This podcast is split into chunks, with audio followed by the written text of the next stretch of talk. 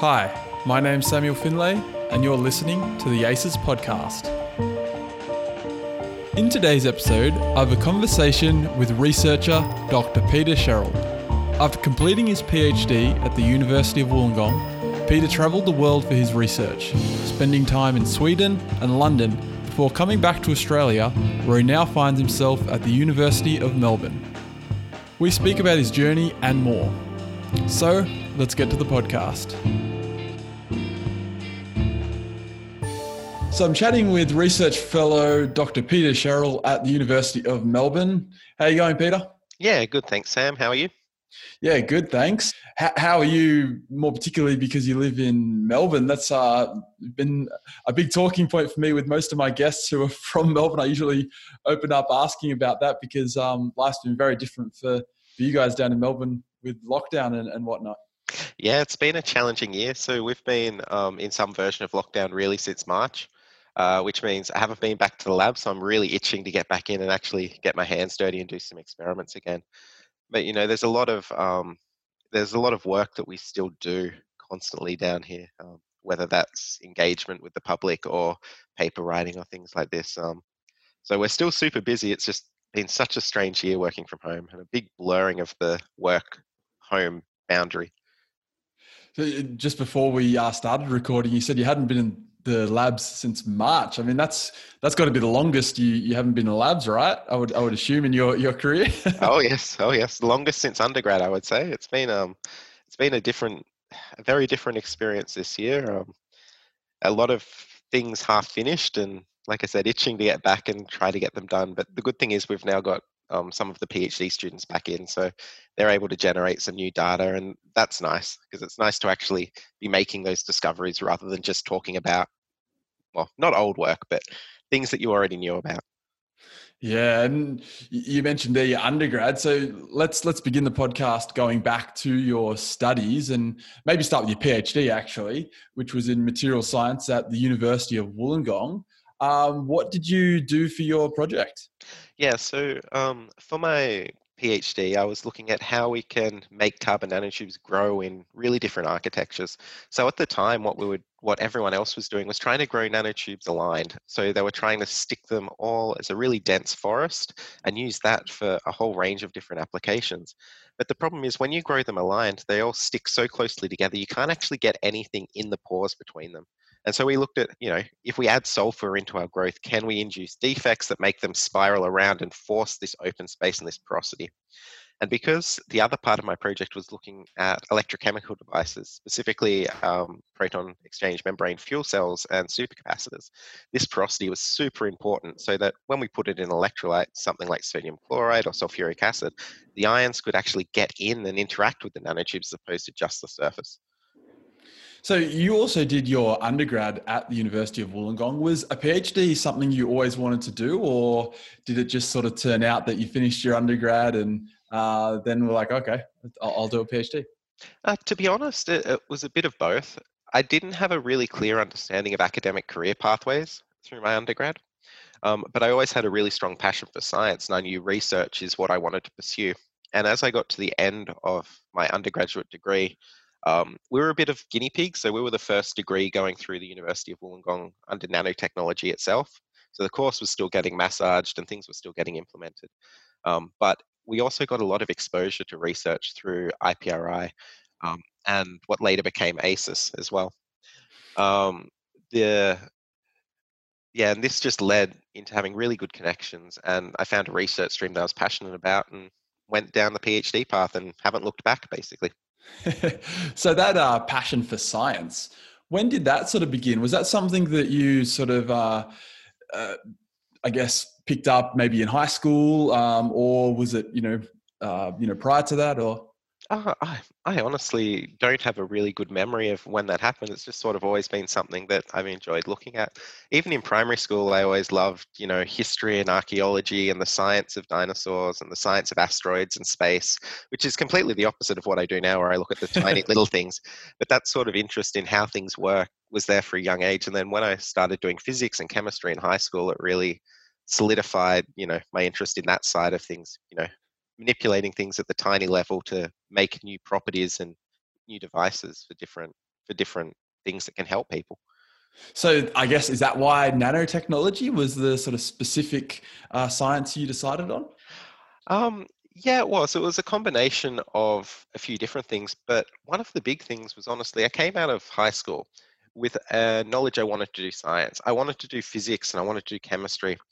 And nanotechnology was this brand new thing at the time. While people had been doing it for, you know, 20, 30 years, it hadn't really been codified into a field.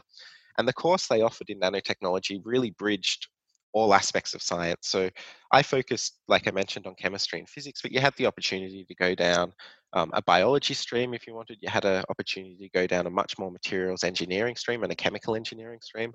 And so it was a degree that gave us a lot of flexibility um, while still focusing on the core aspects I was interested in from high school. But really, I had I had very little understanding of what I was getting myself into at the time. and you also did a, a graduate certificate in research commercialization. Is that right? Yes, yeah. So we did that through UniQuest, um, which was a joint offering between the University of Wollongong and the University of Queensland, and that was a semi-intensive um, course over. It was a semi-intensive course over a weekend, and then four subjects over the course of a year. And that's been really interesting to give me a different perspective on my research, sort of to keep in mind, hey, can we commercialize this? Can we try to patent it? Can we drive it that way? So that was a really good experience. And I guess speaking about that sort of commercialization, I mean, you, you, for the majority of your career, I mean, you've stayed in research. Did you always want to stay in research rather than industry, or was you know there maybe a point in time where you thought about going into industry? I mean, it's never a closed door. Um, I always try to collaborate closely with industry, but what I guess what my expertise is is really in the fundamental science, the fundamental side, and then I like to collaborate into you know people who do really nice device science and things like this. So for me, research has always fitted much nicer in an academic setting. And I'm also really passionate about mentoring the next generation of PhD honours, master's students, and things like this. And so I get a little bit more opportunity to do that in a academic, I guess, university setting. Sure. And after your uh, PhD, you stayed on with UOW and ACES as a associate research fellow. Is that correct? Yeah. So um, my PhD got or got delayed, I guess. It took quite a long time to come back from review. So I think it took well over nine months, almost a year before right. the comments came back. And so during that time, I was working. Um, yeah, I was working as an associate research fellow at ACES, and I got the opportunity to also go and visit uh, Richard Kaner over at UCLA, which was a great opportunity. And you know, I learned a lot of the skills there that have really helped me through my postdoc. Um, learned how to use CVD to grow graphene. That's chemical vapor deposition to grow graphene um, and how to you know transfer graphene and start to use 2D materials, which I've then used on later in my career um, at Imperial College and now at the University of Melbourne. Yeah, so speaking about your, your career uh, progressing, you then went uh, overseas for the next part of your career. Um, first of all, you uh, picked up a, a, new position in Sweden, is that right? Yeah, that's correct. So uh, I was working at uh, Linköping University, which is a small city about halfway between uh, Copenhagen in Denmark and Stockholm in Sweden. Uh, and it was a really lovely time, completely new experience, completely different weather to Australia, much, much colder, obviously. um, and what, what we're working on there is trying to take um, that graphene experience I had from my associate research fellow, as well as some of the uh, biointerface experience I got there as well uh, and apply that to trying to design new um, natural polymer patches, what we call, so things from collagen and alginate, um, to develop systems where we could put electrically conductive nanomaterials in. So we're putting carbon nanotubes in, we're putting graphene into these things, and using them to make um, patches for either myocardial infarction, so to treat someone who's had a heart attack and has scar tissue on the heart, or we were using some without the carbon nanotubes or graphene to implant into artificial corneas. Um, so try to make replacement corneas for people who had corneal damage and things like this. Wow. And how did that opportunity come about? So it's a bit of a strange one, that one. So my wife also uh, works in science and she uh, has a PhD as well. And we were looking for jobs at the same time. And she got a really excellent opportunity in Sweden. And so we decided, no, one of us has got a great job, we'll go. And then while I was over there, I was networking and talking to different people, and someone was looking for someone with expertise in carbon nanotubes and graphene, and I fit the bill. And it was a really nice, um, sort of just serendipitous thing that happened for me. Sounds it. Uh, and then I believe you moved from Sweden to London. Yeah, so we um at the end of Sweden, we were ready to um, try a different adventure. One of the joys of science for us is the ability to travel and work in different environments in different places and really broaden our experience. And so we decided, sort of a year before we left Sweden, that we were ready to move. And um, so I applied for a Marie Curie Fellowship um, at Imperial College London and moved over moved over there to get a little bit back more to the energy side that I was familiar with from my PhD. So we went over there to start looking at 2D materials, really for supercapacitor and sensing applications and things like this. And how long were you in London for? I was there for about three years, um, and yeah, absolutely wonderful time. Loved living in London. Um, yeah, uh, amazing time over there. And were you hoping to stay there long term, or obviously now you're at the University of Melbourne and um, back in Australia? But did you want to stay in London long term, or was it always this, uh, you know, maybe thinking that you would come back to Australia? Um, we were always originally planning uh, to come back to Australia. Uh, when we were in London, we started arming and ahhing a bit about whether we wanted to stay. But there were a few uh, things that happened that sort of just led us to want to come home and be closer to family again. And um, that really drove our decision to leave the UK and come home. Yeah, sure. And so now you're at the University of Melbourne as a research uh, fellow, as I mentioned. Um, what what are you currently uh, working on? Uh, at the moment, we're looking at still leveraging this experience in 2D materials and carbon nanotubes um, into making wearable patches. So things that you can put on your body that will convert the energy from you walking around into sorry, the motion of you walking around into electrical energy.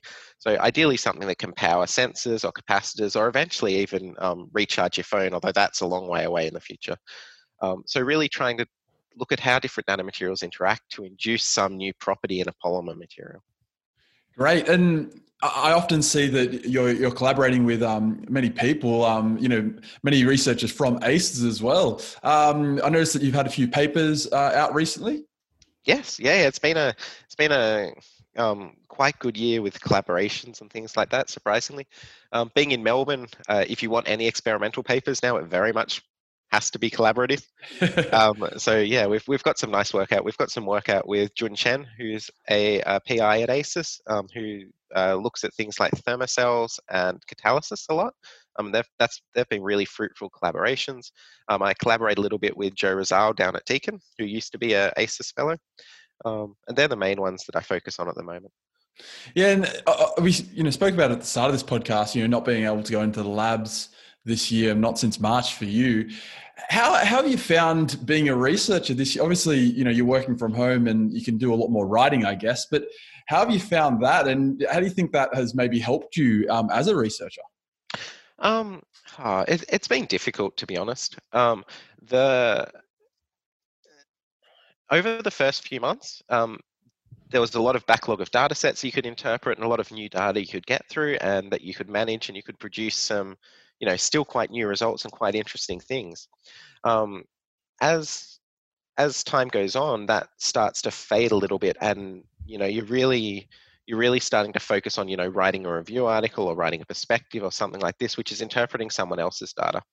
Um, what's been good for me is it's given me time to think about how to define my research and how to um, what I need to do to progress it moving forward. And that's a time that's a sort of a space and time I wouldn't have got without um, without the current situation over here at least. Yeah, sure. And you know, we, we spoke about your your career, and you know, you've had many different experiences overseas. Now back in Australia, I wonder, is there maybe one uh, highlight that that sticks out more than the rest?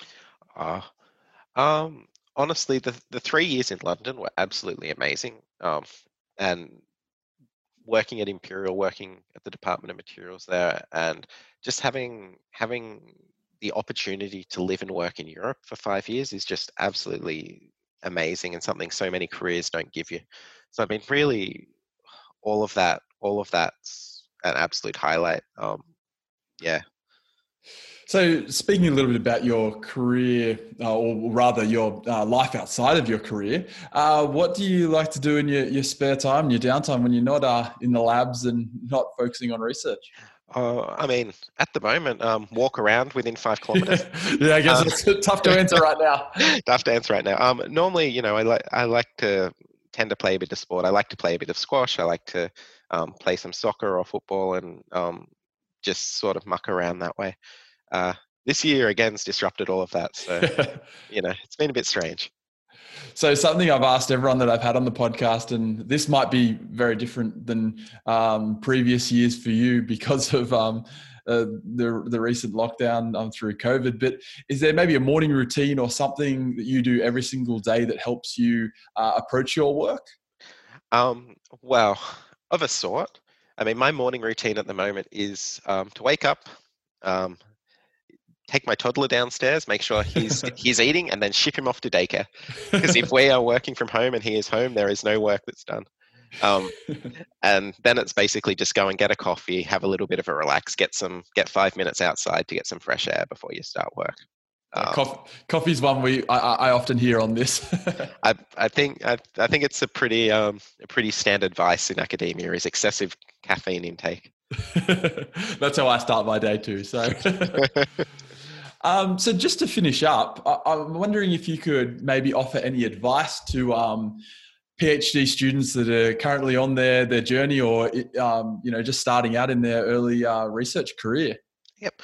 Um, yeah, if you're just starting out and you're looking at what you want to do, the the two things I, I would give advice for is be realistic about the chances of progression in academia. It's an extremely competitive career path, really, really rewarding, but um, don't go in under any illusions about um, funding success rates and things like this. It's something you're not, you don't really understand going through your PhD.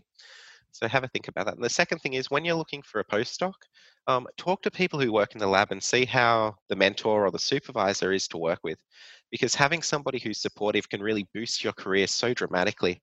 Um, and you're very time limited. You really only have five years post PhD to define your research platform and your research direction. And so losing a couple of those years to negative circumstances really can limit where you end up.